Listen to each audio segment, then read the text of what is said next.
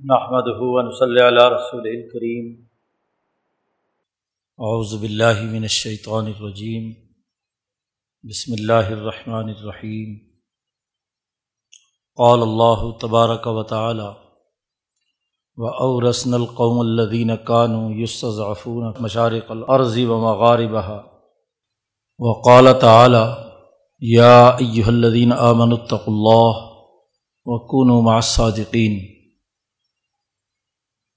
ولقد بوأنا بنی اسرائیل مبوء صدق و رضقناہم من الطیبات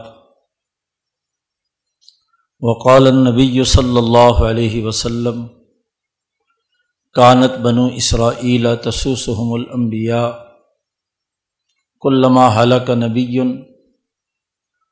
خلفہ نبی و لا نبی بعدی سیقون خلفاء فیکسرون۔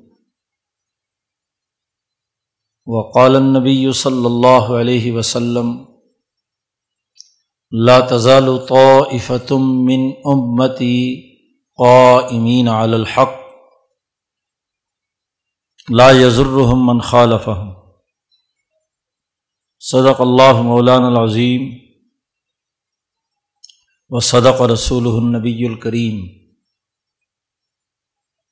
معزز دوستو، آپ تمام حضرات مبارکباد کے لائق ہیں کہ آپ سب کی کوششوں سے ادارہ رحیمیہ علوم قرآنیہ کوئٹہ کیمپس کا افتتاح ہوا ہے۔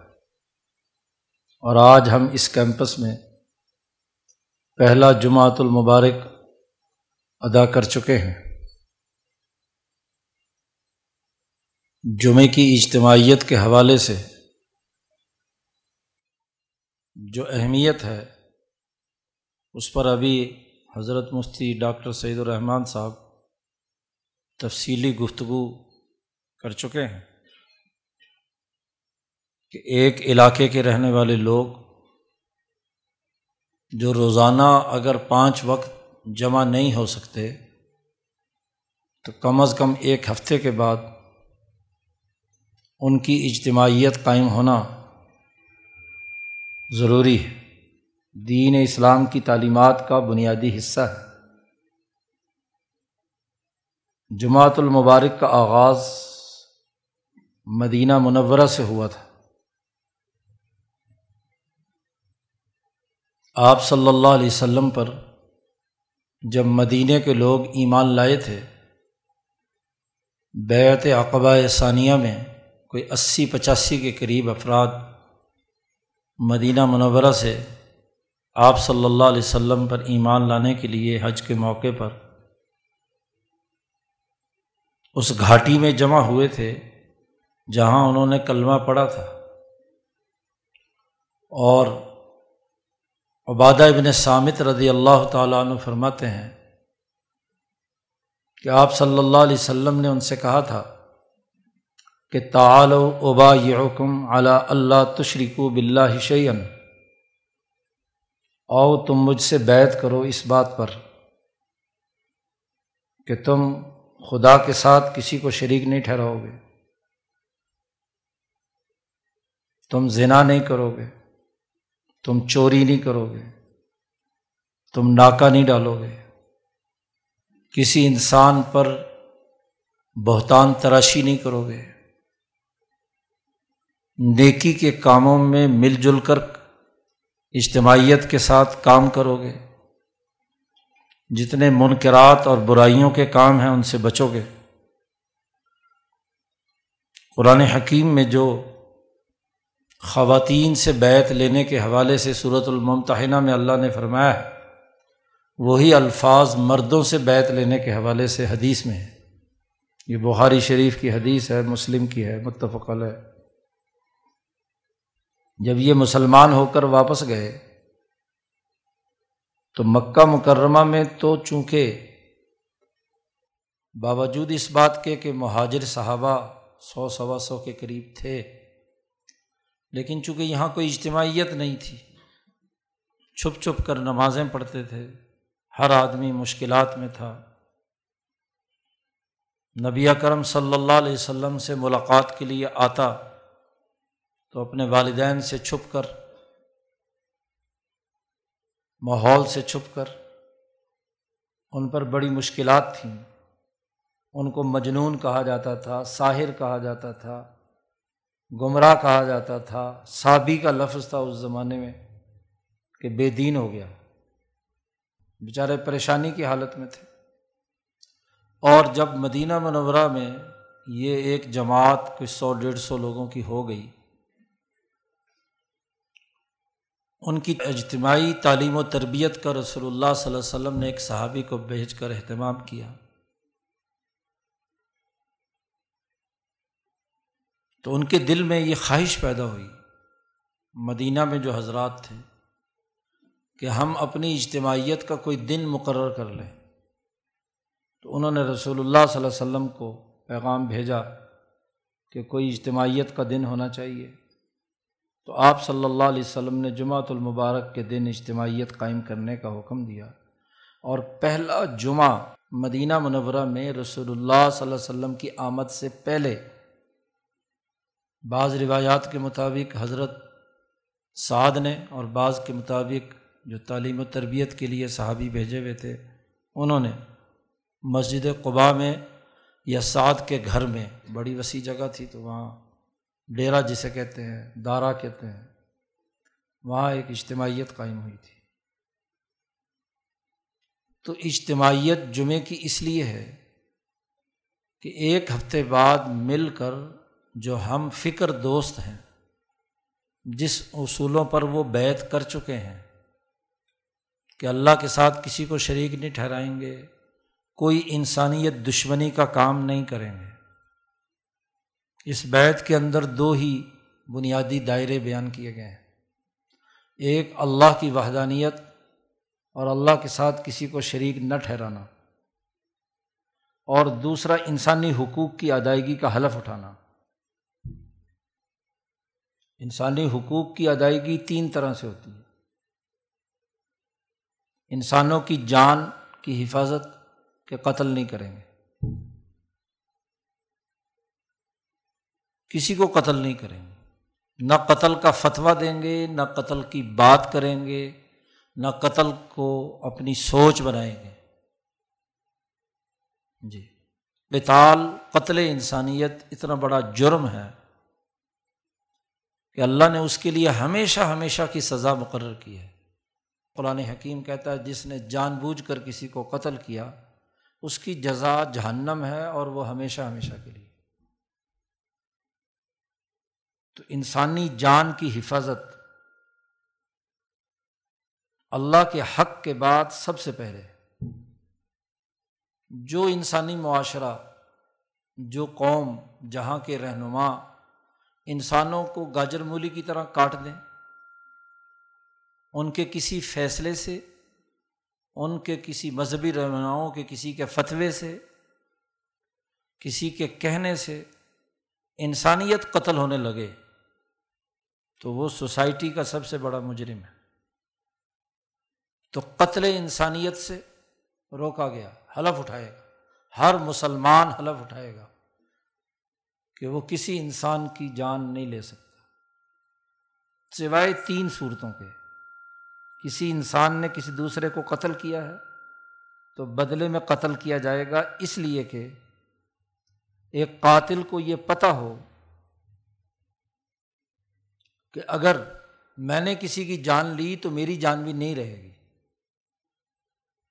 اگر ہر قاتل کو یہ پتہ چل جائے کہ کسی دوسرے کو قتل کرنے کے نتیجے میں میں بھی قتل ہو جاؤں گا تو کبھی قتل نہ ہو۔ جی۔ حالت جنگ ہے اور دشمن آپ پر حملہ آور ہے، حربی جسے کہتے ہیں۔ آپ کی جان لینے کے درپے ہے تو آپ اپنی جان، اپنی عزت، اپنی عصمت جہاد جسے کہتے ہیں، جنگ جسے کہتے ہیں، باقاعدہ جنگ۔ لیکن اس میں بھی اعلان جنگ ہونا ضروری ہے دونوں طرف سے۔ اگر اعلان جنگ نہیں ہے، محض دشمنی ہے، تو وہاں بھی قتل کی اجازت نہیں ہے۔ ایک غیر مسلم اور کافر کو بھی۔ حالت جنگ ہو تو پھر ہے۔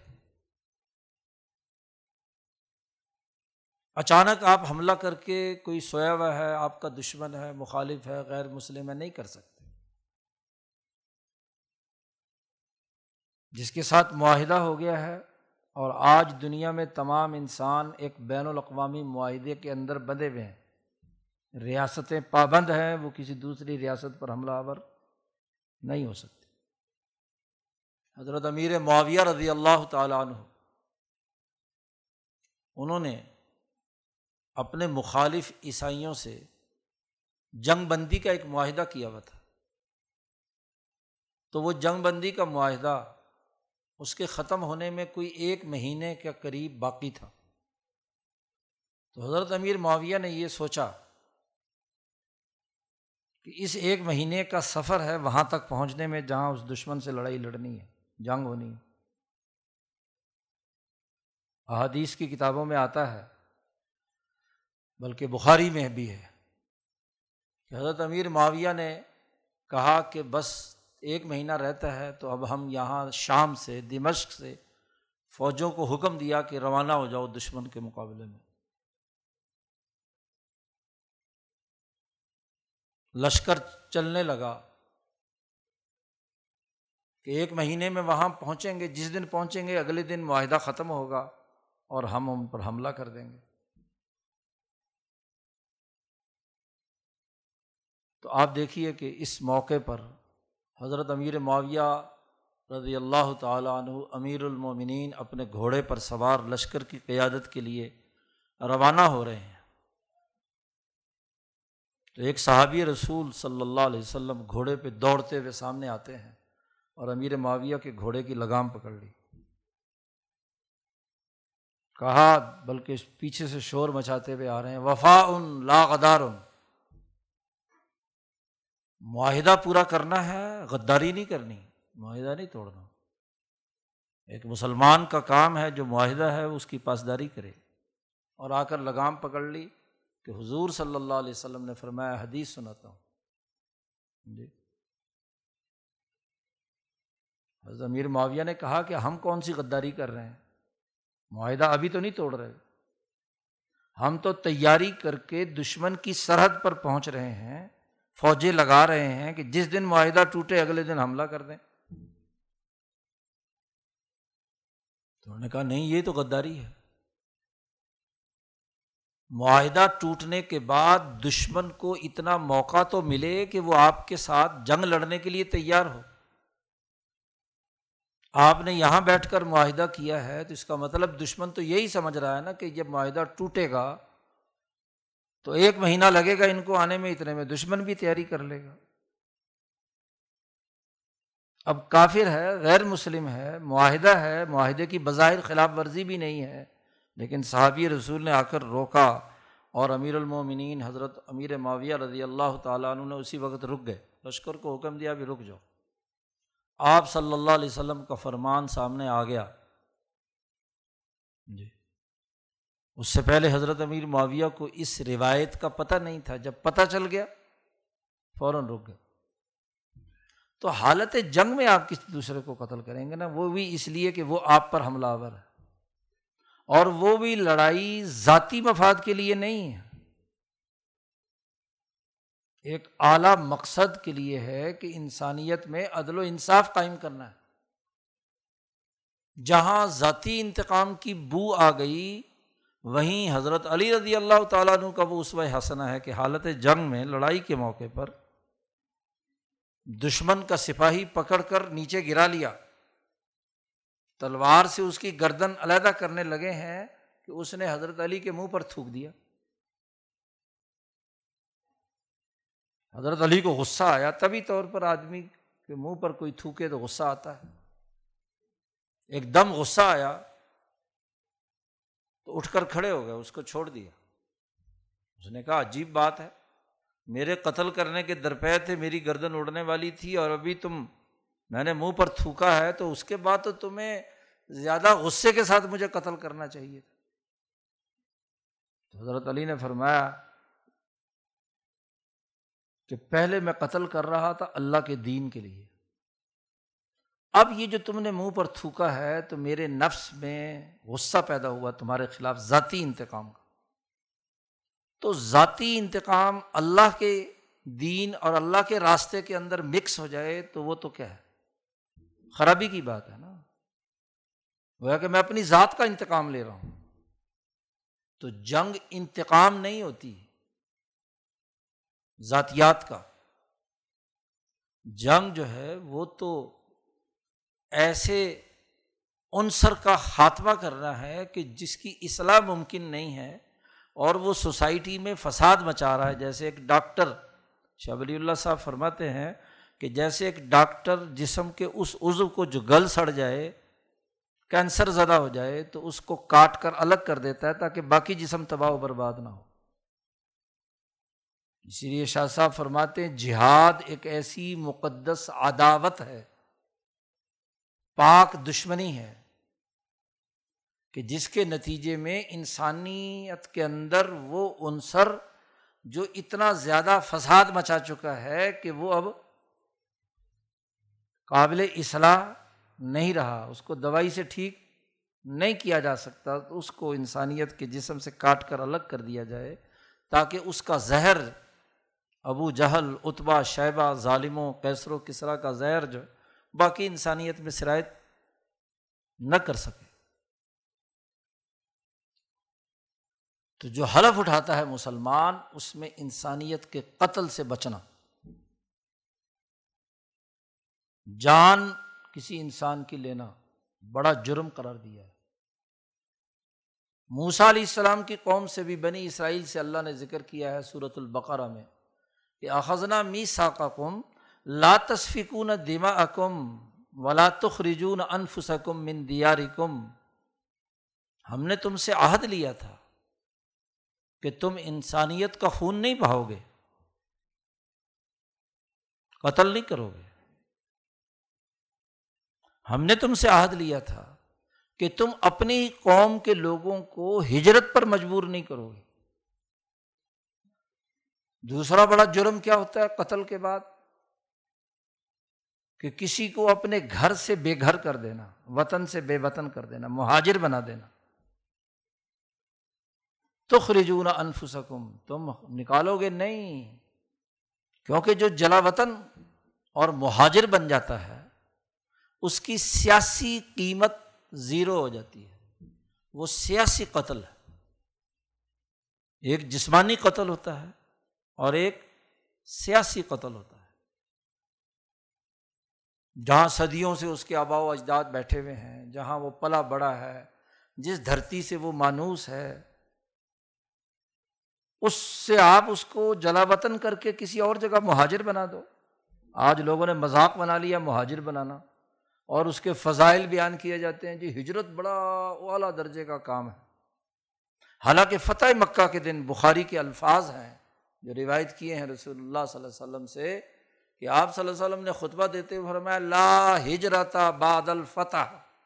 فتح مکہ کے بعد کوئی ہجرت نہیں ہے۔ فتح مکہ رسول اللہ صلی اللہ علیہ وسلم نے کر لیا، مکہ مکرمہ فتح ہو گیا۔ اس کے بعد آپ صلی اللہ علیہ وسلم نے فرمایا، کوئی ہجرت نہیں ہے۔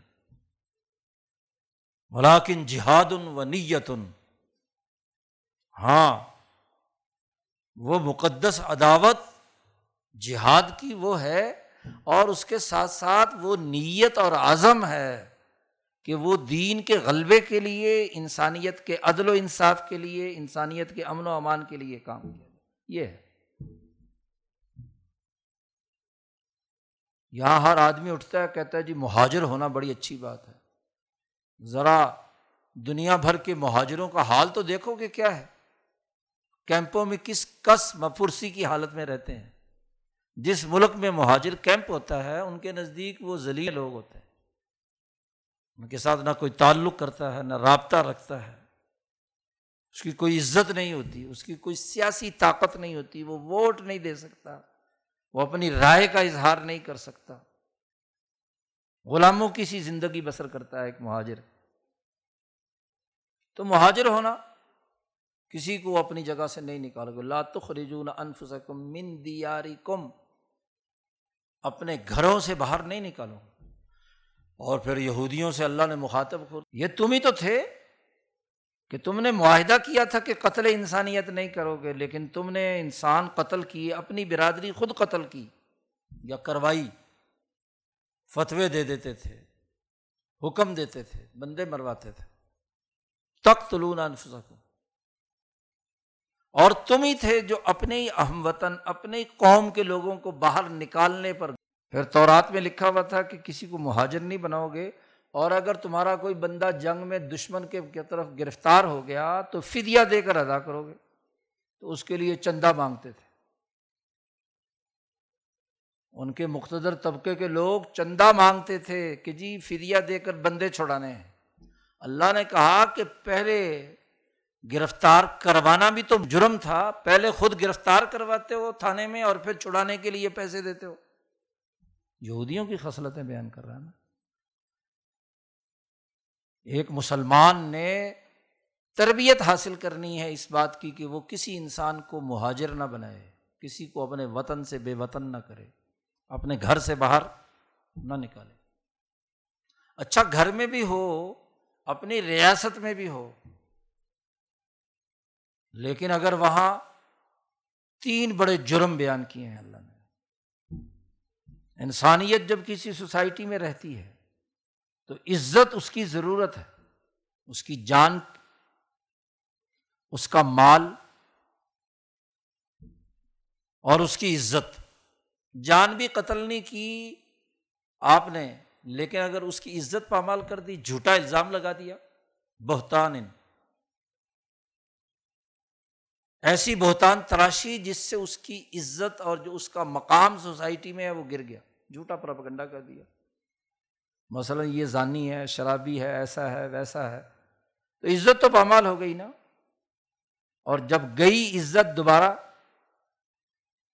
کسی پر آپ جھوٹا الزام لگائیں تو اس کا مطلب یہ ہے کہ آپ نے اس کی سیاسی طاقت ختم کر دی۔ تو بہتان تراشی سے روکا گیا۔ آپ نے گھر سے لیکن اس کا مال چوری کر لیا۔ تو چوری کرنا بھی کیا ہے؟ انسانی سوسائٹی کا بڑا جرم ہے۔ کسی کی محنت اور مشقت سے کمایا ہوا مال، آپ ہتھیار لیں اسے۔ چوری، ڈاکہ، رسا گیری، سڑک پر لوٹنے کا عمل، اسی لیے شریعت نے اس کی کڑی سزائیں مقرر کی ہیں۔ چوری ہاتھ کاٹو۔ جی سڑک پر ڈاکہ ڈالا ہے اور اگر صرف مال لوٹا ہے تو ایک سزا ہے، بندہ بھی قتل کیا ہے تو دو سزائیں ہیں، سخت ترین سزائیں اس کے لیے نافذ کی گئی۔ اسی لیے کہ انسانی معاشرے میں انسانوں کی جان، مال، عزت، آبرو کا تحفظ کرنا۔ سوسائٹی کا ایک بڑا جرم زنا ہے۔ انسانی سماج معاہدہ نکاح کی بنیاد پر استوار ہوتا ہے کہ جس کے گھر میں بچی جوان ہوئی ہے، اس کی ایک عزت ہے، اس نے پالا اور پوسا ہے، اس کی ایک غیرت ہے۔ آپ نے اس سے رشتہ استوار کرنا ہے، جنسی تعلق قائم کرنا ہے، تو ایک معاہدہ نکاح، اس سے پہلے خفیہ سفارت کاری دونوں خاندان آپس میں مل بیٹھ کر طے کرتے ہیں۔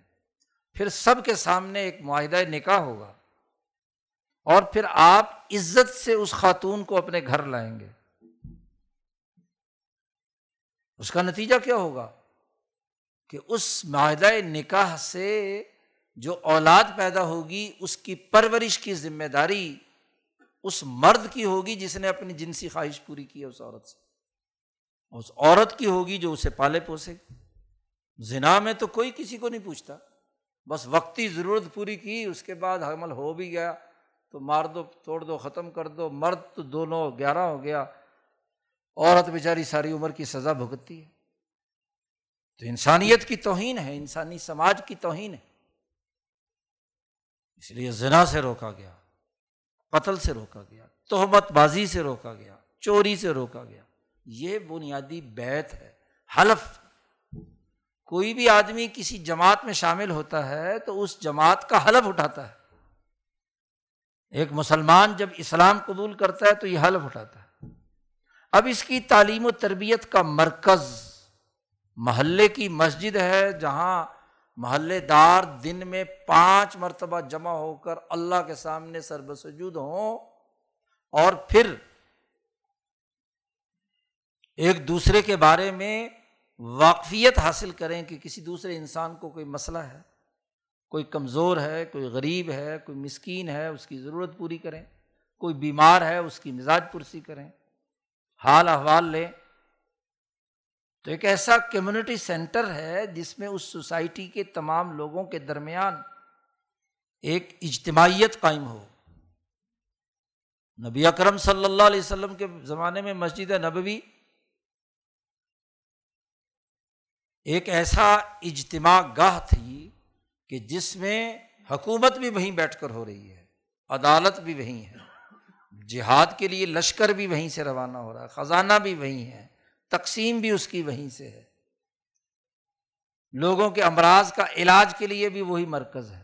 ایک اجتماعیت کی جگہ تھی مسجد۔ اور پھر جو لوگ روزانہ پانچ وقت نہیں آ سکتے، اور ادھر دور دراز کے علاقوں میں ہیں تو ان کو کم از کم ایک ہفتے کے بعد آ کر جمع ہونا ہے، جمعے کے دن۔ کہ وہ اس اجتماعیت میں قائم ہوں اور ان امور پر تربیت حاصل کریں۔ اس لیے جمعے سے پہلے خطبات رکھے گئے اور ان خطبات کا مقصد یعنی دو رکعت نماز اللہ نے ظہر میں چار تھی، تو جمعہ کے دن دو رکعت معاف کر کے دو خطبے رکھے گئے۔ ان دونوں خطبوں میں اور خطبہ بھی کون دے گا؟ حکمران۔ عوام کا سامنا کرے۔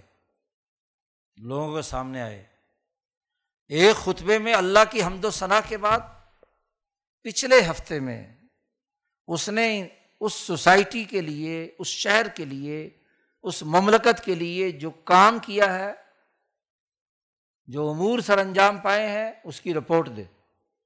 پبلک کے سامنے۔ اور دوسرے خطبے میں آنے والا جو ہفتہ ہے، اس میں سوسائٹی کی ضروریات کو پورا کرنے کے لیے وہ کیا کیا اقدامات کرے گا، اس کا تذکرہ کرے۔ اس لیے دو خطبے اجتماعیت کے لیے رکھے، تاکہ لوگ تربیت حاصل کریں۔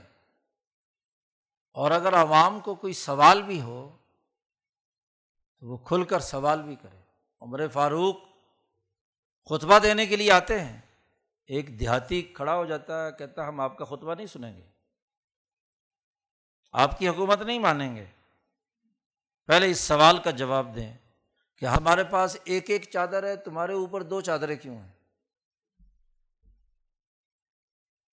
عمر فاروق نے ابن عمر کو کھڑا کیا اور کہا کہ جواب دو بیٹا۔ ابن عمر نے کہا کہ میرے ابا جان امیر المومنین کے پاس صرف ایک ہی سوٹ ہے۔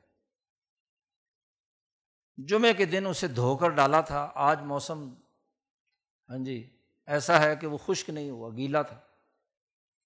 تو ایک چادر عمر کی اپنی ہے اور دوسری چادر میں نے جمعہ پڑھانے کے لیے انہیں دی ہے، جو میرے حصے میں آئی تھی۔ جب اس دیہاتی کو یہ علم ہو گیا، اس نے کہا، ٹھیک ہے، اب ہم آپ کی اطاعت بھی کریں گے، بات بھی مانیں گے، آپ کی حکومت بھی تسلیم کریں گے۔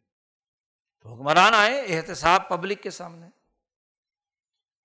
عمر فاروق رضی اللہ تعالیٰ عنہ اپنے گورنروں میں سے باری باری ہر ایک گورنر کو بلاتے تھے سال کے بعد کہ وہ آئے اور مسجد نبوی کے مجمع میں تمام لوگوں کے سامنے آ کر سالانہ حساب کتاب پیش کرے کہ بیت المال میں کتنے پیسے زکوٰۃ کے، صدقے کے، خیرات کے، ٹیکس کے آئے تھے اور کہاں کہاں اور کتنے خرچ ہوئے ہیں اور کتنے بقایا ہیں۔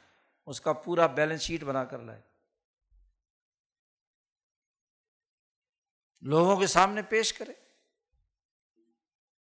ابو موسا شری یمن سے آئے، ان کا تفصیلی قصہ موجود ہے۔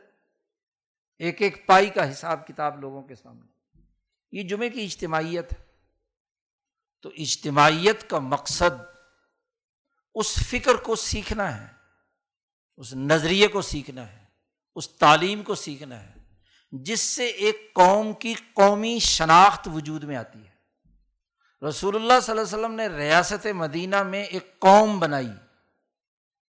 اس قوم میں قریشی بھی ہیں، مدینہ منورہ کے انصاری، انصار بھی ہیں، اوس بھی ہیں، خزرج بھی ہیں، حتیٰ کہ غیر مسلم بھی ہیں۔ یہودی بھی ہیں مشرق بھی ہیں۔ آپ صلی اللہ علیہ وسلم نے اس ریاست کے لیے جو میساک مدینہ جاری فرمایا، اس کی باون دفعات ہیں اس آئین کی۔ پچیس دفعات یہودیوں سے متعلق ہے اور وہاں یہ اس دفعہ میں لکھا ہوا ہے، الفاظ ہے اس کے، کہ ان یہودا بنی اوف امتم المؤمنین بنی اوف کے یہودی مسلمانوں کے ساتھ مل کر ایک قوم ہے، ایک امت ہے۔ سیاسی امت، سیاسی قوم۔ ایک قوم ہوتی ہے نسل کی۔ ایک قوم ہوتی ہے مذہب کی۔ اور ایک قوم ہوتی ہے سیاست کی۔ قریش الگ نسل ہے تو ایک قوم ہے۔ اوس ایک نسل ہے تو وہ ایک قوم ہے۔ خزرج ایک نسل ہے تو وہ ایک قوم۔ یہودی مذہب والے الگ ہیں تو وہ اپنی مذہبی شناخت کی بنیاد پر ایک قوم ہے۔ لیکن جب کسی ریاست کے اندر رہیں گے تو ایک ہے سیاسی قوم۔ اور سیاسی قوم بلا تفریق رنگ، نسل، مذہب ہوتی ہے۔ پوری کی پوری قوم شامل ہوتی جو بھی اس ریاست کا شہری ہے، مسلم ہے یا غیر مسلم، کسی نسل، کسی قوم، کسی زبان کا ہے، وہ ریاست کا برابر شہری ہے اپنے سیاسی حقوق میں اور سیاسی حق کیا ہے؟ سیاست کس لیے کی جاتی ہے؟ آج پولیٹیکل سائنس ہمیں بتاتی ہے کہ سیاست کا بنیادی مقصد انسانوں کی جان، مال، عزت، آبرو کا تحفظ ہوتا ہے۔ ہم اپنے جیسے انسانوں کو حکمران اس لیے مانتے ہیں، حالانکہ وہ ہماری طرح کے لوگ ہوتے ہیں، ہمارے ہی خاندان میں سے ہوتے ہیں، کہ وہ اپنی اس اتھارٹی کے ذریعے سے سوسائٹی میں امن و امان قائم کریں۔ لا اینڈ آرڈر جسے کہا جاتا ہے۔ تو یہ سیاسی قوم، یہ بلا تفریح رنگ نسل مذہب ہوتی ہے۔ ایک یہودی بھی حضور صلی اللہ علیہ وسلم کی عدالت میں آتا ہے اور ایک مسلمان بھی آتا ہے۔ مقدمہ دائر کرتے ہیں، یہودی سچا ہے تو حضور صلی اللہ علیہ وسلم یہودی کے حق میں فیصلہ کر رہے ہیں۔ اس مسلمان کے خلاف فیصلہ کر رہے ہیں۔ منافق تھا، اس لیے جب اس کے خلاف فیصلہ ہوا تو یہاں سے بھاگ کر مکہ چلا گیا۔ مرتد ہو گیا۔ یہ نہیں دیکھا کہ یہ مسلم ہے اور یہ میری پارٹی کا ہے، میرے مذہب کا ہے اور یہ یہودی مذہب کا ہے۔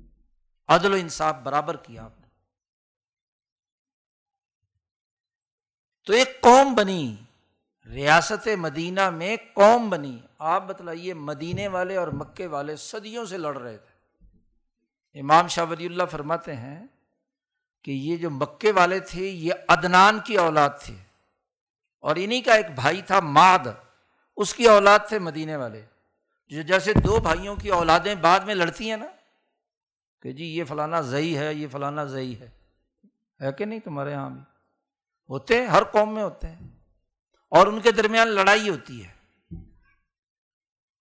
تو مدینے اور مکے والوں کے درمیان کھینچا تانی تھی۔ یہ مکے والے کہتے تھے، ہم بڑے اشراف میں سے ہیں، بڑے لیڈر ہیں۔ ہمارے پاس مکہ ہے۔ یہ مدینے والے کہتے تھے، ہم کوئی تمہارے سے کم ہے ہم اپنی جگہ پر کیا ہیں؟ حالانکہ پیچھے سے نصب ایک ہی ہے۔ لیکن ایک ماد کی اولاد ہے، مادی ہیں اور ایک ادنانی ہے دونوں کے درمیان۔ حضور صلی اللہ علیہ وسلم نے آ کر دونوں کو ملایا، ایک قوم بنایا۔ اجتماعیت تشکیل دی، ان کے جو داخلی اختلافات تھے، پھر اوس اور خجرت ان کی ذیلی شاخیں تھیں، ان میں لڑائی تھی، جنگیں تھیں۔ آدھے یہودی اوس کی طرف ہو جاتے، آدھے یہودی ہاں جی خزرج کی طرف ہو جاتے، اور ان کے درمیان آپس میں کیا ہے؟ لڑائی ہوتی رہتی تھی۔ تو اس کو ختم کیا آپ صلی اللہ علیہ وسلم نے۔ ایک قوم بنائی۔ سب سے مشکل ترین عمل قوم بنانا ہے۔ قوم کی تربیت ہے۔ کہ وہ قوم جو بلا تفریق رنگ، نسل، مذہب، سیاسی اور معاشی حقوق میں کل انسانیت کے مفادات کے انداز پر کردار ادا کرے۔ اب قوم کیسے بنتی ہے؟ اس کے بنیادی مسائل کیا ہوتے ہیں؟ ان مسائل کے حل کرنے کا صحیح درست طریقہ کار کیا ہے، یہ سمجھنا ضروری ہے۔ قوم کا حقیقی مطلب سمجھنا چاہیے۔ رسول اللہ صلی اللہ علیہ وسلم کی تعلیمات کے مطابق بھی اور عام عقلی اصول پر بھی۔ تاریخی نقطۂ نظر سے بھی۔ اور آج دنیا بھر میں جو قومیتیں ہیں، اقوام عالم، اقوام متحدہ ہے، اس کے تناظر میں بھی بات سمجھنی چاہیے۔ یہ آیات مبارکہ میں نے ابھی تلاوت کی ہیں۔ یہ قوم بنی اسرائیل کے تناظر میں اللہ نے فرمائی ہے وہ او رسن قوم ہم نے اس قوم کو وارث بنایا۔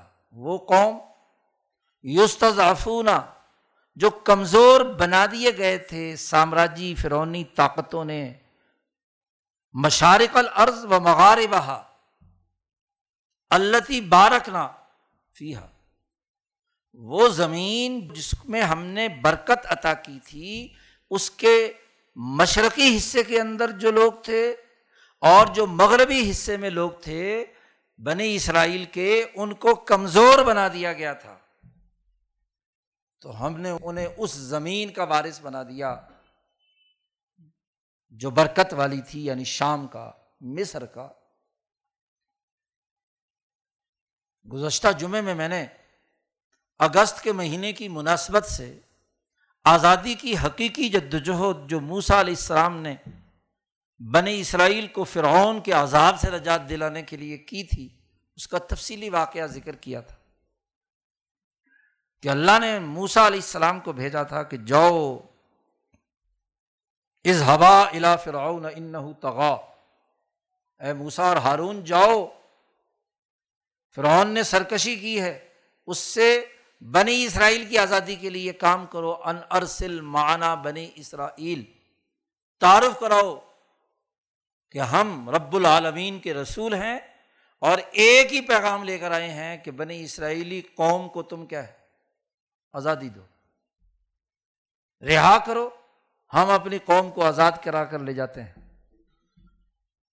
لیکن فرعون نے جس اکڑ بندی کا مظاہرہ کیا تو بھوسا علیہ السلام کی جدوجہد اور کوشش سے فرعون اسے زمین میں غرق کر دیا گیا، دریا میں غرق کر دیا گیا۔ اور بنی اسرائیل کو نجات دلا کر یہاں یہ جو آیت ہے یہ بتلا رہی ہے کہ ہم نے انہیں فرعون کی اس زمین کا وارث بنا دیا، جسے فرعون نے تعمیر کیا تھا۔ بڑے بڑے محلات، بڑی عمارتیں ہاں جی فرونیوں کو وہاں سے نکالا، انہیں تو غرق کر دیا اور ان محلات کا، ان عمارتوں کا، ان تعمیرات کا، جو فرعون نے اپنی صنعت اور ہنر مندی سے بنائے تھے محلات، باغات، شہر بنائے تھے۔ اور وہ بنائے بھی یوسف علیہ السلام کے زمانے سے بنے آ رہے تھے، تو قبضہ کیا تھا نا فرونیوں نے۔ یوسف علیہ السلام مصر میں انقلاب لائے تھے۔ موسا علیہ السلام سے دو تین سو چار سو سال پہلے، ان کی وجہ سے وہ ساری چیزیں بنی تھیں ترقی اور دو سو سال خوشحالی رہی۔ اس پر یہ فرونیوں نے قبضہ کر کے، جنہوں نے عمارتیں بنائی تھی بڑی بڑی، ہم نے اس زمین کا وارث بنا دیا۔ کسے؟ بنے اسرائیل کو۔ آزادی مل گئی۔ فرعون سے آزادی مل گئی۔ اور اللہ فرماتے ہیں، تمت کلیمت ربی کل حسنا اعلی بنی اسرائیلا بنی اسرائیل پر تیرے رب کا کلمہ مکمل ہو گیا۔ وہ کلمہ اللہ نے دوسری جگہ پر کلمے کا ذکر کیا ہے، تمت کلیمت ربی کا صدقم و عدلن لا مبدل علی کلیمات ہی ایک سچائی اور ایک عدل و انصاف۔ ریاستوں اور قوموں کی تشکیل ایک فکر پر مبنی ہوتی ہے اور وہ فکر اگر حقیقت پر مبنی ہو تو سچا ہوتا ہے۔ یا وہ نظریہ سچا ہوگا یا جھوٹا ہوگا۔ سچے اور جھوٹے کا پتہ ایسے چلتا ہے کہ کوئی واقعہ وقوع پذیر ہو اور آپ اسے پورے طریقے سے صحیح جیسا کہ واقعہ ہوا ہے بیان کریں تو بیان آپ کا سچا کہلائے گا۔ اگر واقعہ کچھ اور ہوا اور آپ نے اپنی طرف سے چیزیں ملا کر پیش کی ہیں، خلاف حقیقت، تو اسے کیا کہتے ہیں؟ جھوٹ۔ اگر کسی ریاست میں، کسی قوم میں جتنے بھی اعداد و شمار افرادی قوت کے ہیں، وسائل کے ہیں ہاں جی معدنیات کے ہیں، ذخائر کے ہیں، ریاستی نظم و نسق کے ہیں، اگر وہ حقیقت پر مبنی ہیں، جھوٹے نہیں ہیں، تو پھر تو قوم بنتی ہے۔ اور اگر لوگوں سے جھوٹ بولا جائے، اعداد و شمار ہی غلط ہو، تو ریاست کا نظام صحیح بنے گا۔ وسائل کی تقسیم منصفانہ ہوگی۔ نہیں۔ ایک سچائی ضروری ہے۔ اور جب ایک حقیقت سامنے آ جائے، تو پھر اس کا جو نظم و نسق ہے، وہ عدل پر مبنی ہو، مساوات کی بنیاد پر۔ ہر قوم، ہر نسل، ہر فرد کا مساوی حق جو اس ریاست کے ذمے ہے وہ ادا کیا جائے، یہ ہے عدل۔ اگر سچائی نہیں ہے، جھوٹی بات ہے۔ اور اس جھوٹ پر مبنی کوئی بھی نظام بنایا جائے تو وہ نظام بھی جھوٹا ہوگا۔ وہ ظلم پر مبنی ہوگا۔ اگر اعداد و شمار جھوٹے ہیں، تو ان کا جو نمائندہ منتخب ہو کر جائے گا، افراد کا جھوٹا ہوگا نا وہ۔ افرادی قوت کم، غلط ہے۔ ووٹنگ شماری غلط ہوئی ہے تو نمائندہ غلط ہے، غلط، نمائندہ غلط ہے تو جھوٹے کام ہی کرے گا۔ نا تو صدقن معدلن ہم نے یہ کلمات مکمل کر دی اور اللہ نے ایک وعدہ کیا تھا۔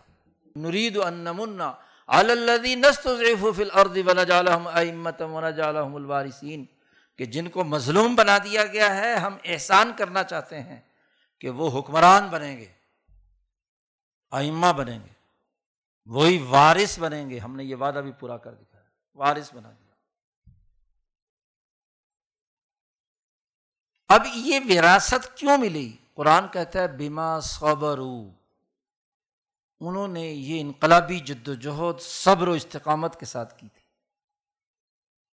ڈٹ گئے تھے۔ اپنے فکر پر، اپنے نظریے پر، اپنی اجتماعیت قائم کی تھی، اپنی طاقت اور قوت قائم کی۔ ہم نے انہیں وارث بنایا مفسرین لکھتے ہیں کہ جیسے فرعون غرق ہوا، اس کے تمام وسائل، پوری دولت، اس کے لیے ابن کثیر نے لفظ استعمال کیا، دولت موسویہ۔ دولت کہتے ہیں حکومت کو۔ موسا علیہ السلام کی حکمرانی قائم ہو گئی پورے مصر پر، جو شام کے مغرب میں ہے، فلسطین کے، اس پر بھی ہو گئی۔ اور اس مغرب کے مشرق میں شام اور فلسطین ہے۔ ہم نے اس کا بھی تمہیں بارش بنا دیا۔ یعنی تم مصر کے حکمران بھی بن گئے اور شام کے حکمران بھی بن گئے، بنی اسرائیلی۔ اب حکومت مصر میں مکمل ہے، لیکن مرکز اصل بیت المقدس ہے۔ نظریے کا مرکز کیا ہے؟ جو اسحاق علیہ السلام، یعقوب علیہ السلام کے زمانے سے ابراہیم کا دوسرا مرکز بیت اللہ الحرام کے بعد، وہ بیت المقدس، بنی اسرائیل کا مرکز اور منبع ہے۔ تو جب ریاست اور حکومت قائم ہوتی ہے، تو اپنے اصل مرکز کی طرف بھی رجوع کیا جاتا ہے۔ اور وہاں بھی اگر کوئی ظالم حکومت ہے تو اس کا خاتمہ کیا جاتا ہے۔ رسول اللہ صلی اللہ علیہ وسلم مدینہ منورہ میں آئے، ریاست بنائی، ریاست کی طاقت پیدا ہو گئی۔ ہاں جی دشمن پر صلاح حدیبیہ کے موقع پہ غلبہ ہو گیا، خیبر فتح ہو گیا، غزوہ تبوک میں بین الاقوامی دشمن کو بھی للکار دیا۔ اب کیا ہے؟ فیصلہ کیا کہ چلو مکہ چلتے ہیں۔ بیت اللہ الحرام تو آپ نے فتح مکہ کیا آخر میں؟ بالکل ایسے ہی۔ موسا علیہ السلام نے مصر میں حکمرانی قائم کی۔ اب ارادہ ہوا کہ بھائی اصل جو وطن ہے، اس کے اندر بھی تو عدل و انصاف قائم ہونا ہے نا۔ وہاں جو قوم اکمال کا اور ظالموں نے قبضہ کر رکھا ہے، اس کی بھی تو چھوڑاؤ اب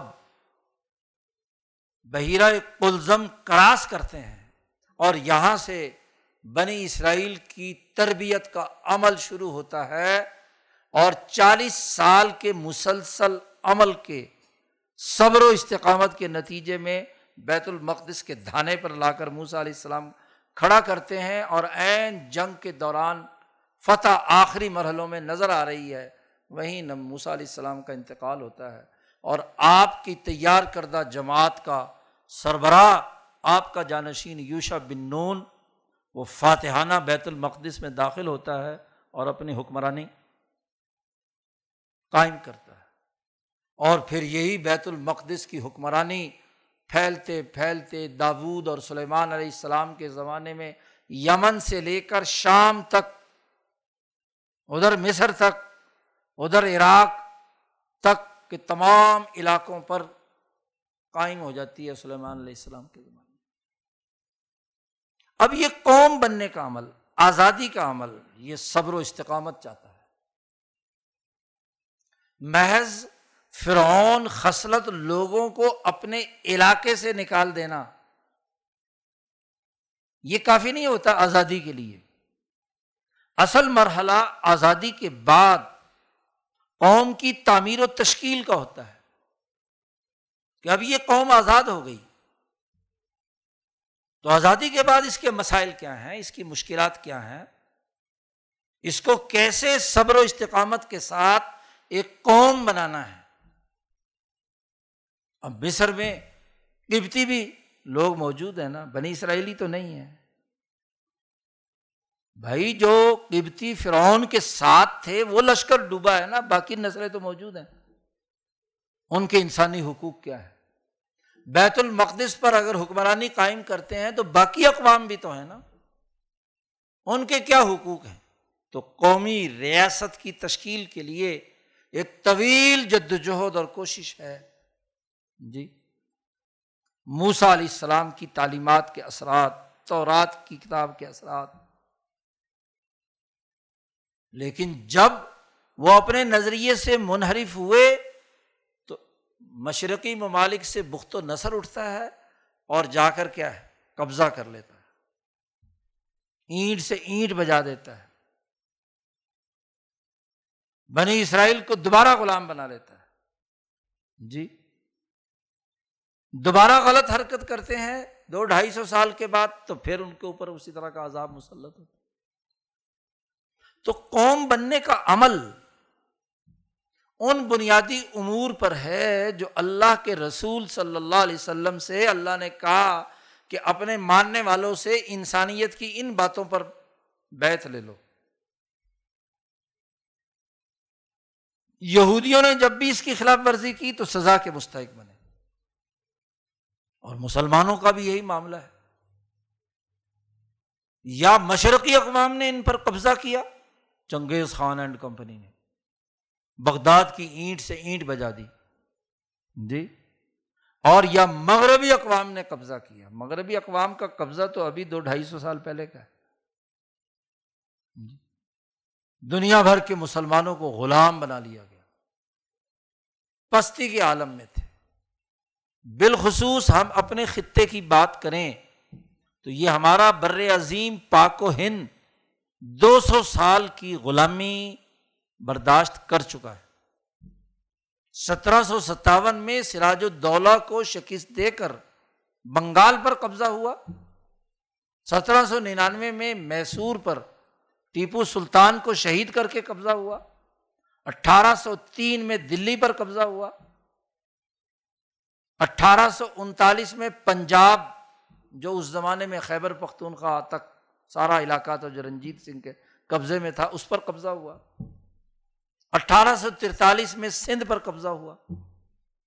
اور سندھ کے ساتھ ہی یہ بلوچستان پر بھی قبضہ ہوا۔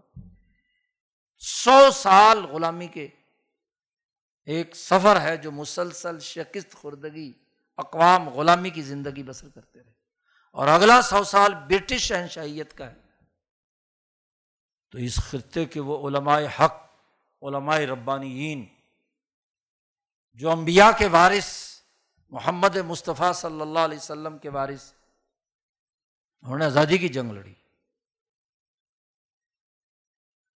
امام شاہ ولی اللہ دہلوی سے لے کر امام انقلاب مولانا عبید اللہ سندھی تک اس خطے کے حریت پسندوں نے سید احمد شہید، شاہ اسماعیل شہید جی حاجی امداد اللہ مہاجر مکی، حضرت نونوتوی، حاجی صاحب ترنگزئی بڑے بڑے لوگوں نے قربانیاں دی حریت کے لیے کردار ادا کیا ہے۔ آزادی کی جنگ لڑی ہے۔ اسی پیٹرن پر جو موسوی انقلاب کی تھی اور اسی طریقہ کار اور سنت کے مطابق جو رسول اللہ صلی اللہ علیہ وسلم کی تھی کہ اس غلامی سے نجات حاصل کرنی ہے۔ تحریک ریشمی رومال وہ تحریک ہے۔ امام انقلاب مولانا عبید اللہ سندھی کہتے ہیں کہ اسی کو کچلنے کے لیے رولٹ کمیٹی بنی تھی۔ جب تحریک ریشمی رومال اوپن ہوئی نا اور وہ مقدمہ مشہور زمانہ انگریزوں نے کیا کہ شہنشاہ معظم برطانیہ بخلاف بنام عبید اللہ سندھی۔ تحریک ریشمی مال کے مقدمے کا عنوان یہ تھا۔ تو پوری ریاست ہل گئی اور اس نے اس پر ایک کمیشن بٹھایا تھا، رولٹ کمیشن، جو اس کا سربراہ تھا، رولٹ۔ اور اس نے جو سفارشات دی تھیں، ان سفارشات کی اساس پر ایک ایکٹ نافذ ہوا تھا، جسے رولٹ ایکٹ کہتے ہیں۔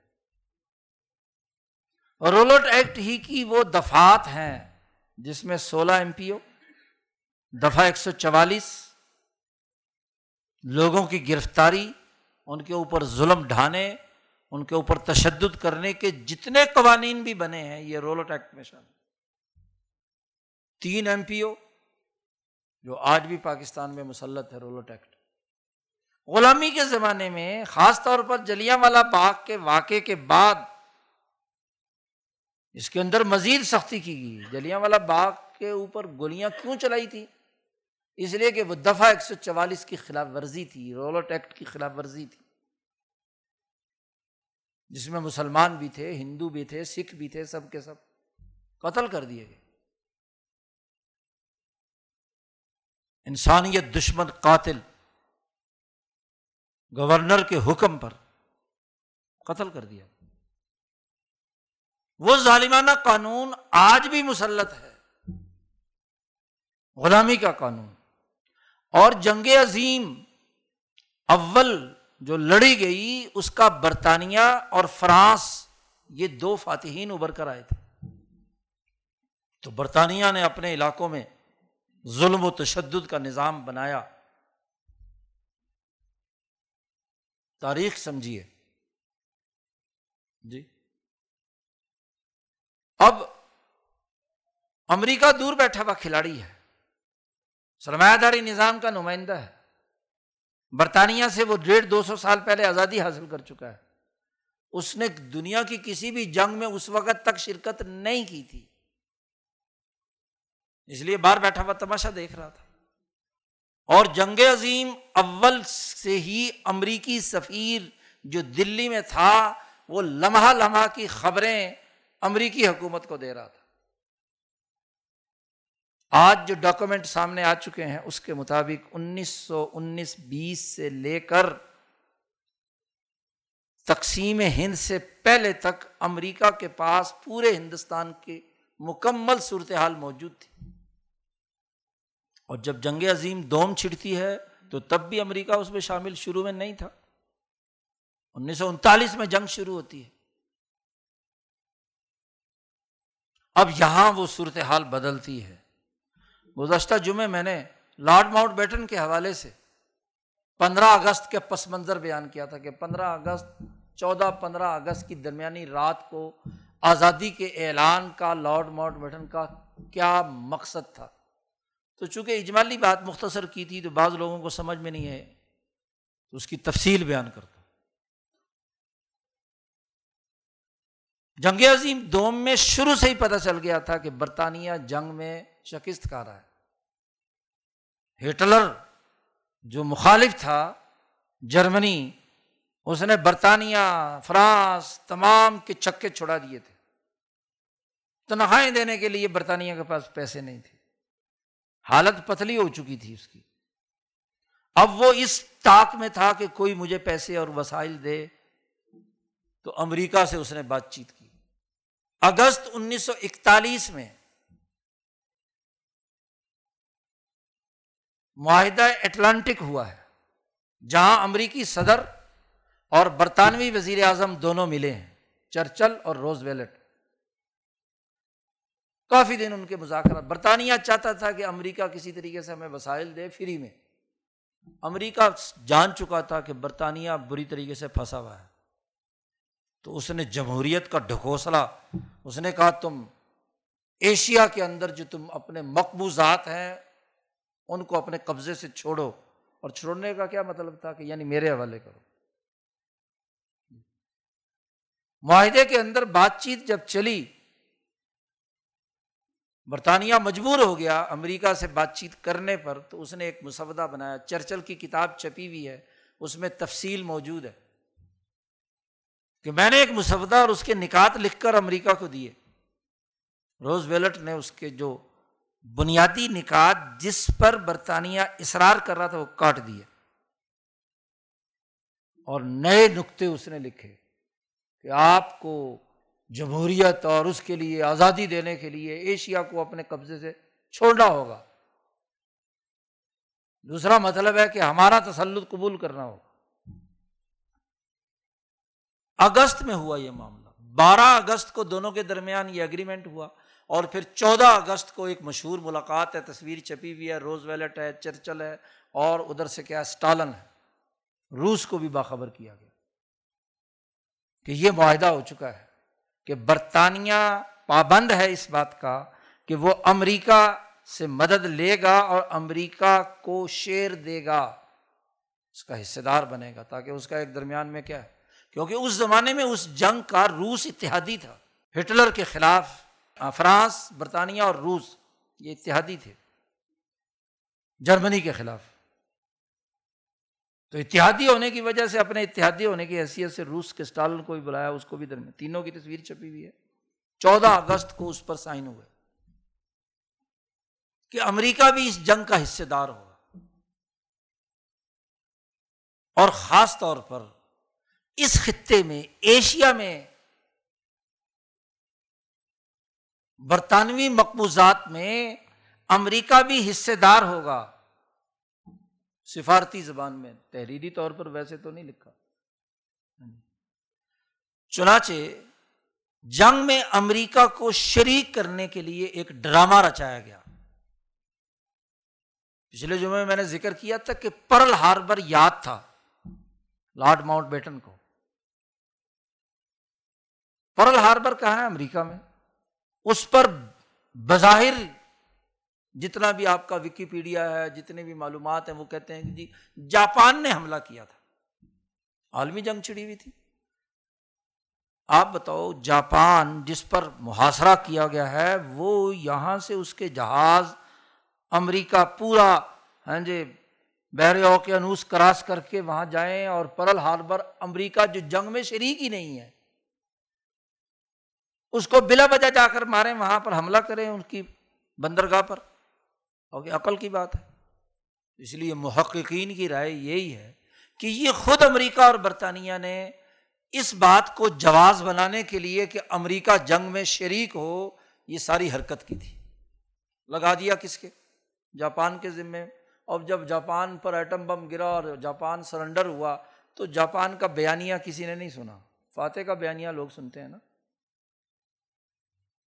تو دسمبر انیس سو اکتالیس میں پرل ہاربر پر حملے کے بعد امریکہ اس جنگ کے اندر شریک ہو گیا، داخل ہو گیا۔ لیکن ایسا داخل ہو گیا کہ اپنے مفادات کے مطابق۔ جاپانی ہتھیار ڈالنے کو تیار ہیں۔ چھ اگست اور نو اگست کو ہیروشیما اور ناگا ساکی پر امریکہ نے ایٹم بم گرایا۔ کہ جی جنگ میں میں بھی ایک شریک ہوں، چونکہ جاپانیوں نے جی الزام کیا تھا۔ کہ تم نے چونکہ ہمارے بندرگاہ پر حملہ کیا ہے، اس لیے بدلا اتارنے کے لیے ہم نے کیا ہے؟ ایٹم بم چلا دی۔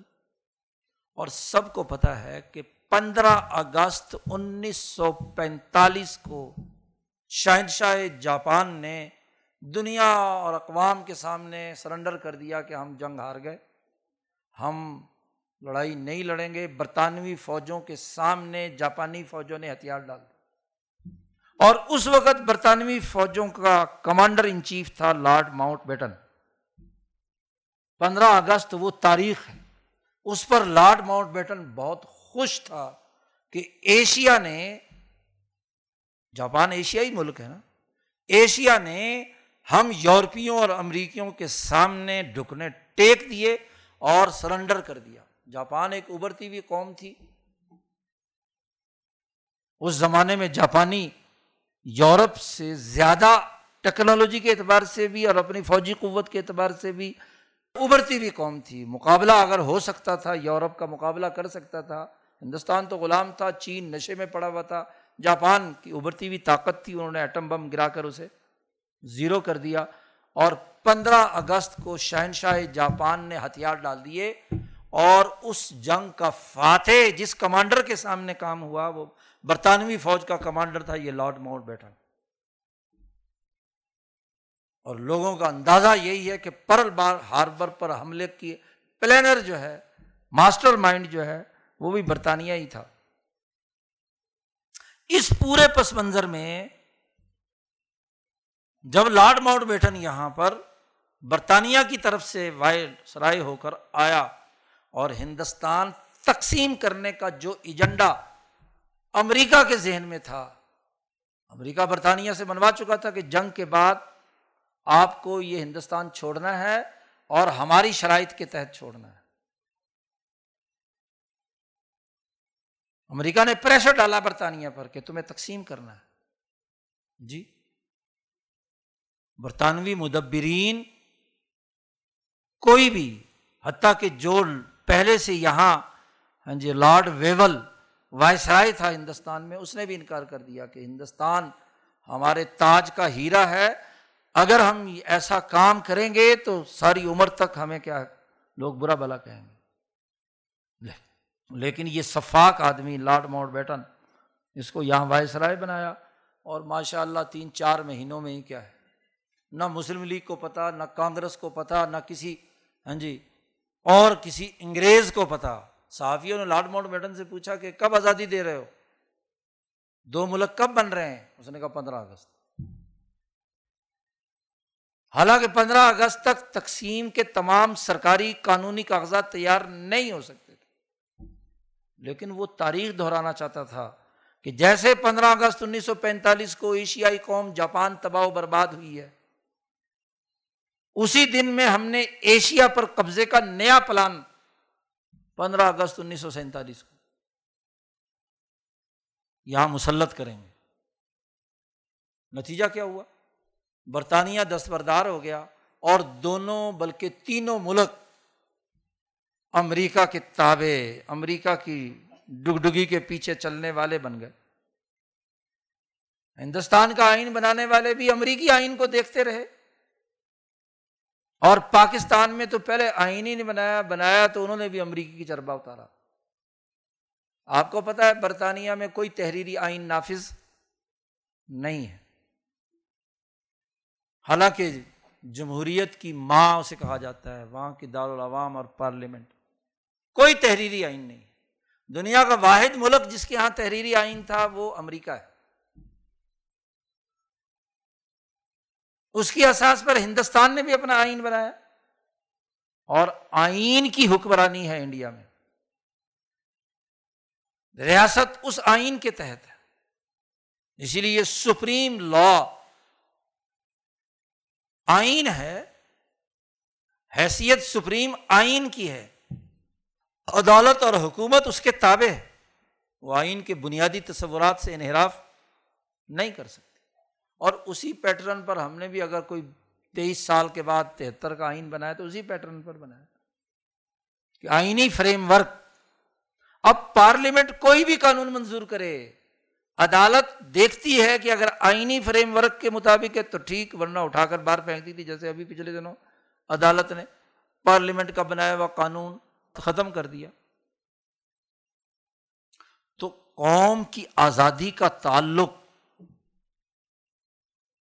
اس حقیقت سے ہے کہ آزادی کے بعد تعمیر و تشکیل کے کیا چیلنجز ہیں؟ اب تین طاقتوں نے بیٹھ کر یہ دو ملک بنائے کسی جنگ سے پاکستان نہیں بنا نہ انڈیا بنا۔ جی۔ ٹیبل پر بیٹھ کر کیا۔ مسلم لیگ کانگریس اور جو انگریز جس نے کیا ہے بندر بانٹ کرنی تھی۔ قبضہ اس کا تھا۔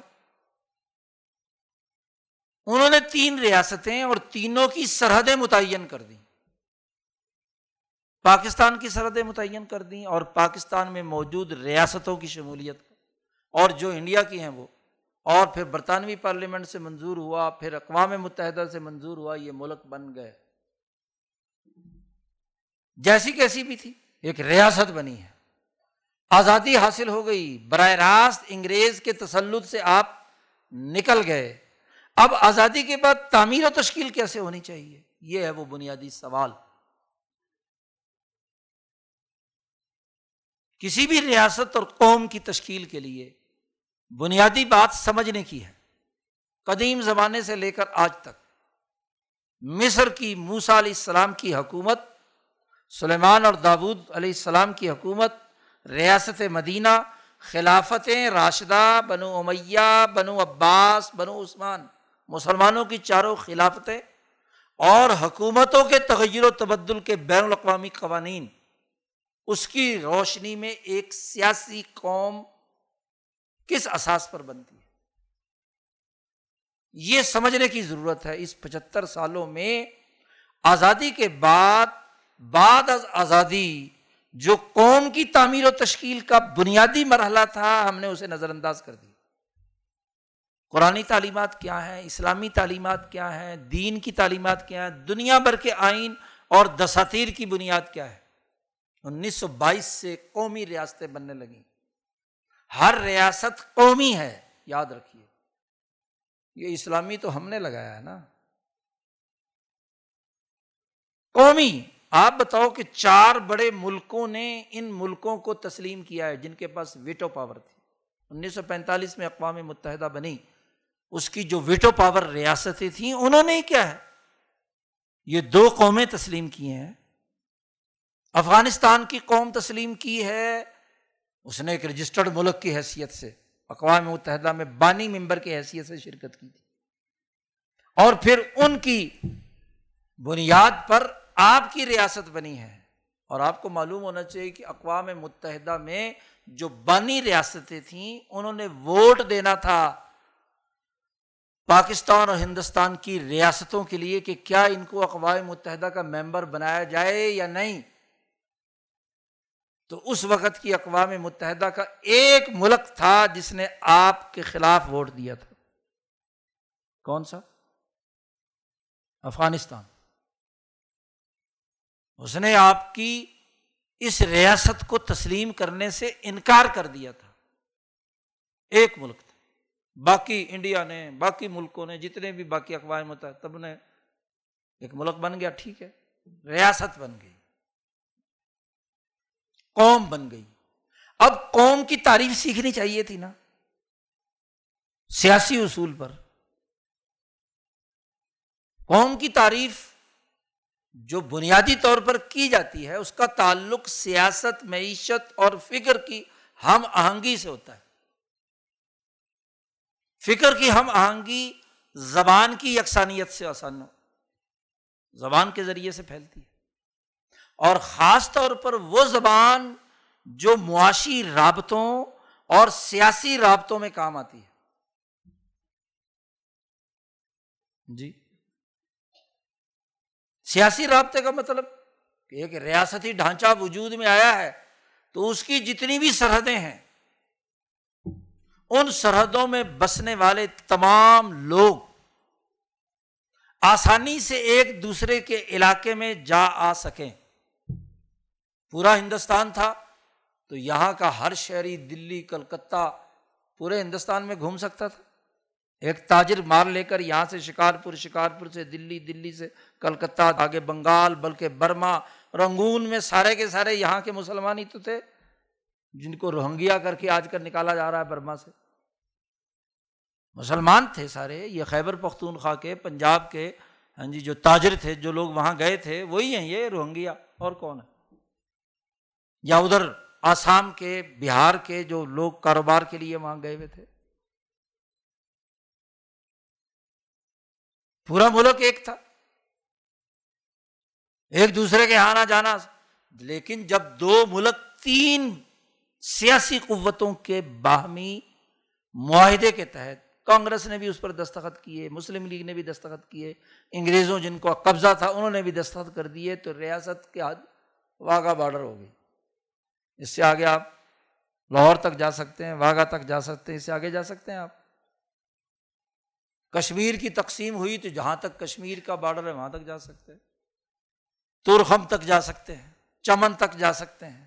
ایران کے بارڈر تک جا سکتے ہیں، کراچی جا سکتے ہیں، دلی جا سکتے ہیں، کابل جا سکتے ہیں، تہران جا سکتے ہیں۔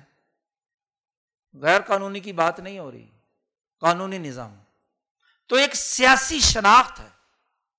اور جو اس ریاست کا سربراہ ہو، چاہے کوئی ہو، اس کی حکومت پورے اس ریاستی ڈھانچے کے اوپر ہے۔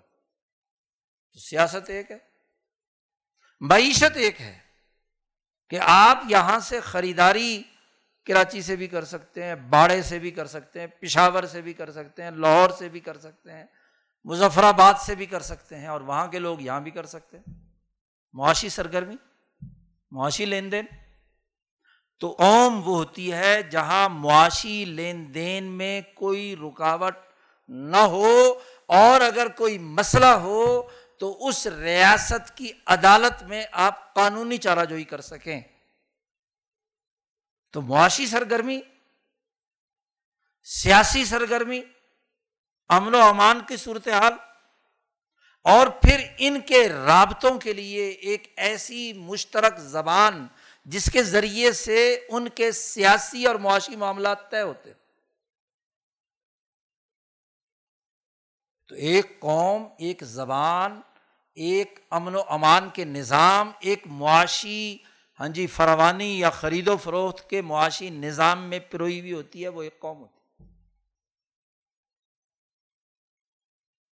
اور اگر صرف کسی ایک زبان کے تناظر میں بات کی جائے، یا کسی نسل کی بنیاد پر بات کی جائے، یا کسی تہذیب کی بنیاد پر بات کی جائے، تو وہ قومیتیں ہیں، ان کی وہ شناخت برقرار رہنی چاہیے۔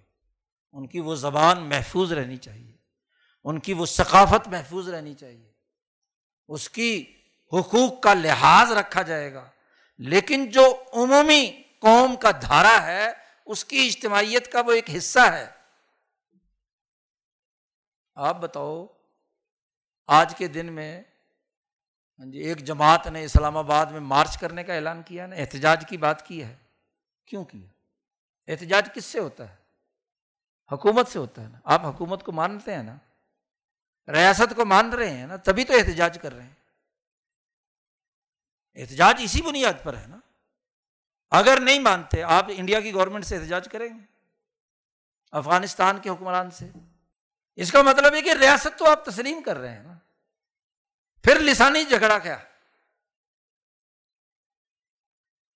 بات قوم کی کیا حقوق ہیں؟ قوم کے بنیادی تین حقوق، چار حقوق جو ابھی مسلمان بیت کرتے وقت، حلف اٹھاتے وقت کہ کسی کو قتل نہیں کرے گا، کسی کی جان، مال کو نقصان نہیں پہنچائے گا، عزت، آبرو کو پامال نہیں کرے گا، کسی کی توہین نہیں کرے گا، عدل و انصاف پر، مساوات پر مبنی نظام ہوگا، تو جد وجہد اس نظام کے قائم کرنے کی ہوگی نا جو عدل پر مبنی ہے۔ نہ کہ ذیلی اور ضمنی جھگڑے چھیڑنے کی بات ہوگی۔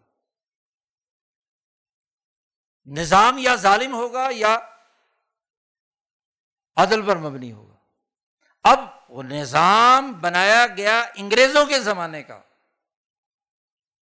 جتنے قوانین یہاں پر موجود ہیں، جتنی عدالتیں موجود ہیں، جتنی معاشی سرگرمیاں اور اس سے متعلق قوانین ہیں، جتنی بیوروکریسی، انتظامیہ، جتنا ملٹری ازم جتنا پولیٹیکل سسٹم، وہ کس کا بنایا ہوا ہے؟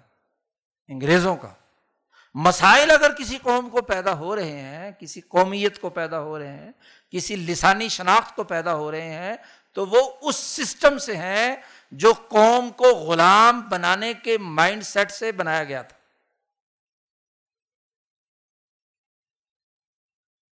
قرآن تو کہتا ہے کہ دب مر نا ماں کا نا یس فرعون۔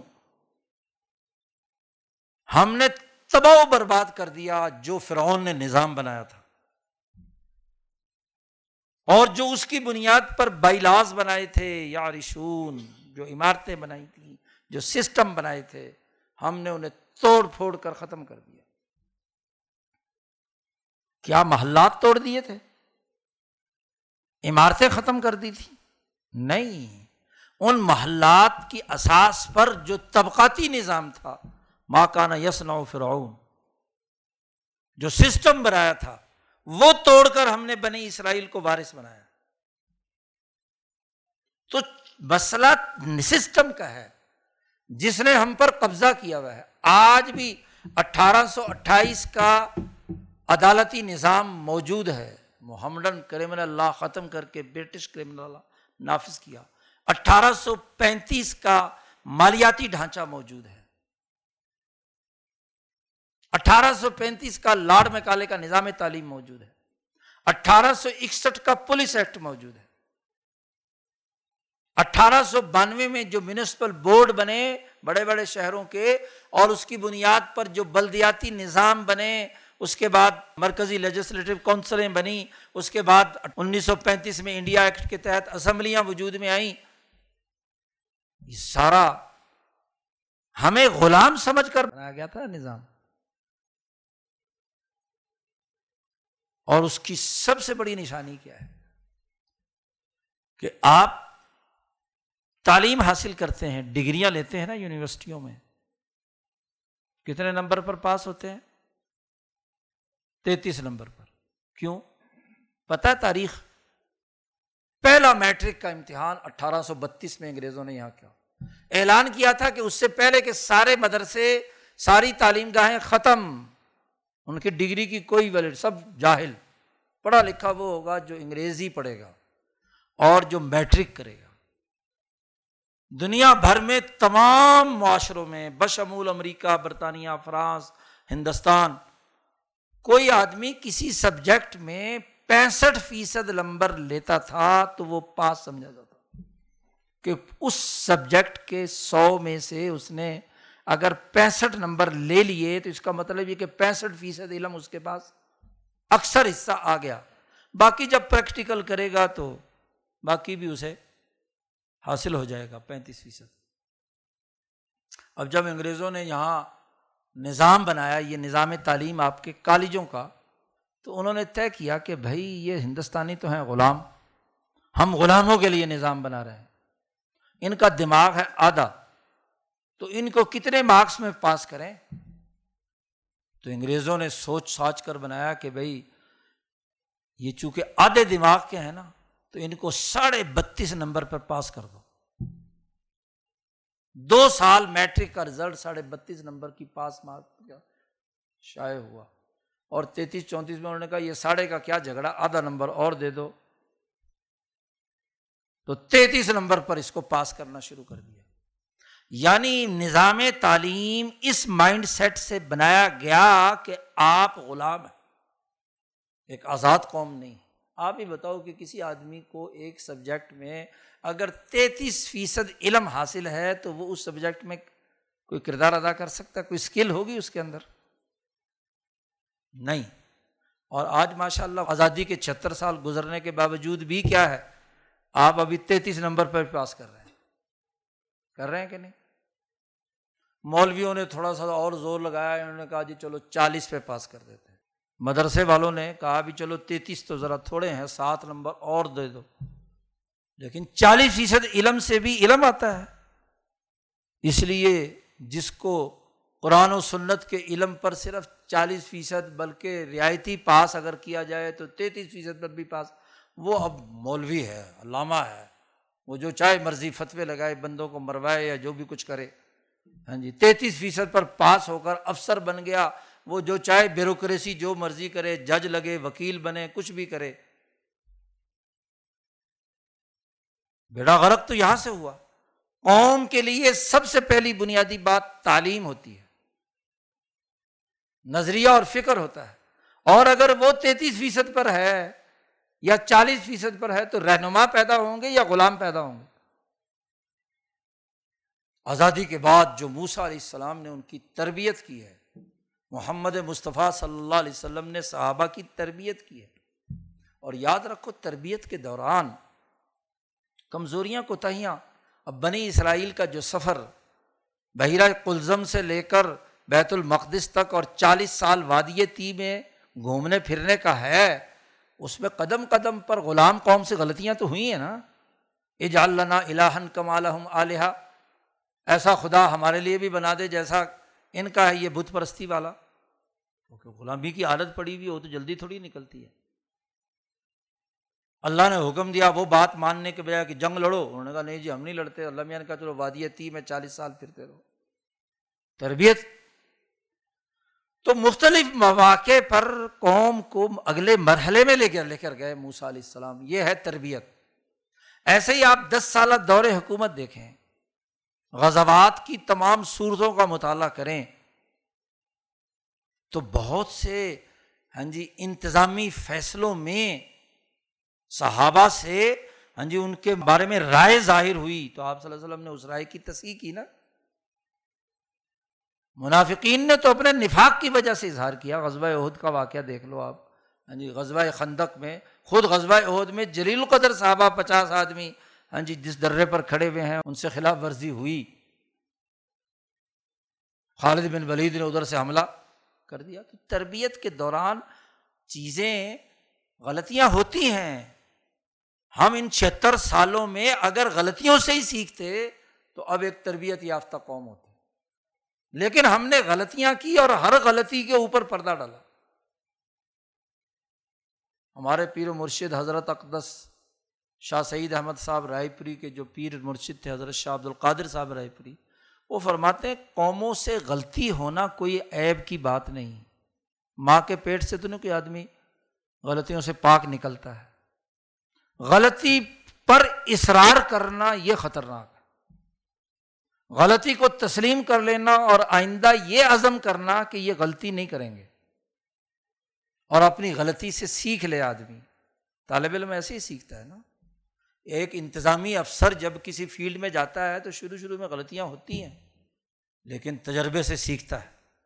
ایک ڈاکٹر ہاں جی جب ہاؤس جاب کر رہا ہوتا ہے تو اس کو آپریشن کے دوران، میڈیسن دینے کے دوران بے شمار غلطیاں ہوتی ہیں۔ تو پروفیسر کی نگرانی میں کیا ہے؟ اس لیے رہنا ہوتا ہے کہ جی وہ غلطیوں سے سیکھے اور آئندہ یہ حرکت نہیں ہونی چاہیے۔ تو ان چھہتر سالوں میں ہمیں یہ دیکھنا ہے کہ ہم نے بحثیت قوم یا قوم بننے کے نقطۂ نظر سے ہم نے کتنی اپنے اندر تبدیلی پیدا کی ہے۔ ہر پانچ سال بعد اگر کوئی تبدیلی ہوتی بھی ہے تو یوں لگتا ہے کہ پچھلی تاریخ دوہرا رہے۔ ہاں جی؟ جو کام پہلے کسی زمانے میں ہوا تھا، سکندر مرزا کے ساتھ، ایوب خان کے ساتھ یا خان کے ساتھ، بھٹو خان کے ساتھ اور پتہ نہیں بے نظیر خان اور سارے خان ہی ہیں۔ سردار جو بن جاتا ہے اسی کو خان کہتے ہیں۔ حکومت کا جب وزیر اعظم بن گیا اس سے بڑا اور کون سا خان کا عہدہ ہوگا؟ تو کسی غلطی سے سیکھا ہم نے؟ ہم نے نظام تعلیم نہیں بدلا۔ ہم نے نظام عدالت نہیں بدلا۔ یعنی وہی عدالتیں ہیں اور انہیں عدالتوں سے ہر وزیر اعظم نااہل قرار پایا ہے۔ اور اس نے اپنے زمانے میں عدالتوں کا نظام جی بدلا ہے۔ اسمبلیاں توڑ دیں، دستور ساز اسمبلی۔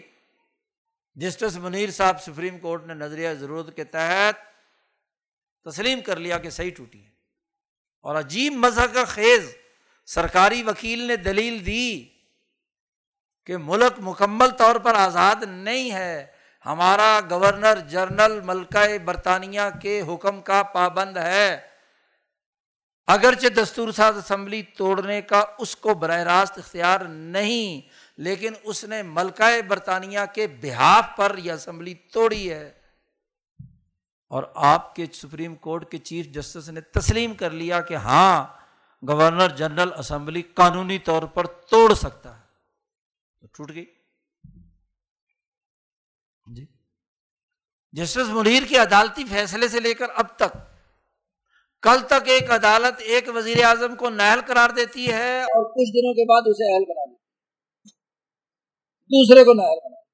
کوئی آپ کا وزیر اعظم، کوئی چیف ایگزیکٹو ایسا ہے جو نااہلی سے بچا ہوا ہے؟ وزیر اعظم لیاقت علی خان سے لے کر یہ پچھلے وزیر اعظم تک، ایک وزیر اعظم بچا ہوا جو دو چار دن پہلے جس کی چھٹی ہوئی ہے، پتہ دیکھو کب تک اس کو بھی نائل قرار دیتے تو سوال یہ ہے کہ دنیا میں قوم بننے کا جو طریقہ کار ہے، وہ سیکھنے کی ضرورت ہے۔ قوم افراد کی صحیح مردم شماری، اس پر کوئی اعتراض نہیں۔ اراضی کا بندوبست، مجھے پتا چلا کہ اس بلوچستان صوبے کی صرف تیس فیصد زمین بندوبست میں ہے۔ ستر فیصد زمین کسی بندوبست اور سسٹم میں نہیں ہے۔ تو کیا پلاننگ ہوگی؟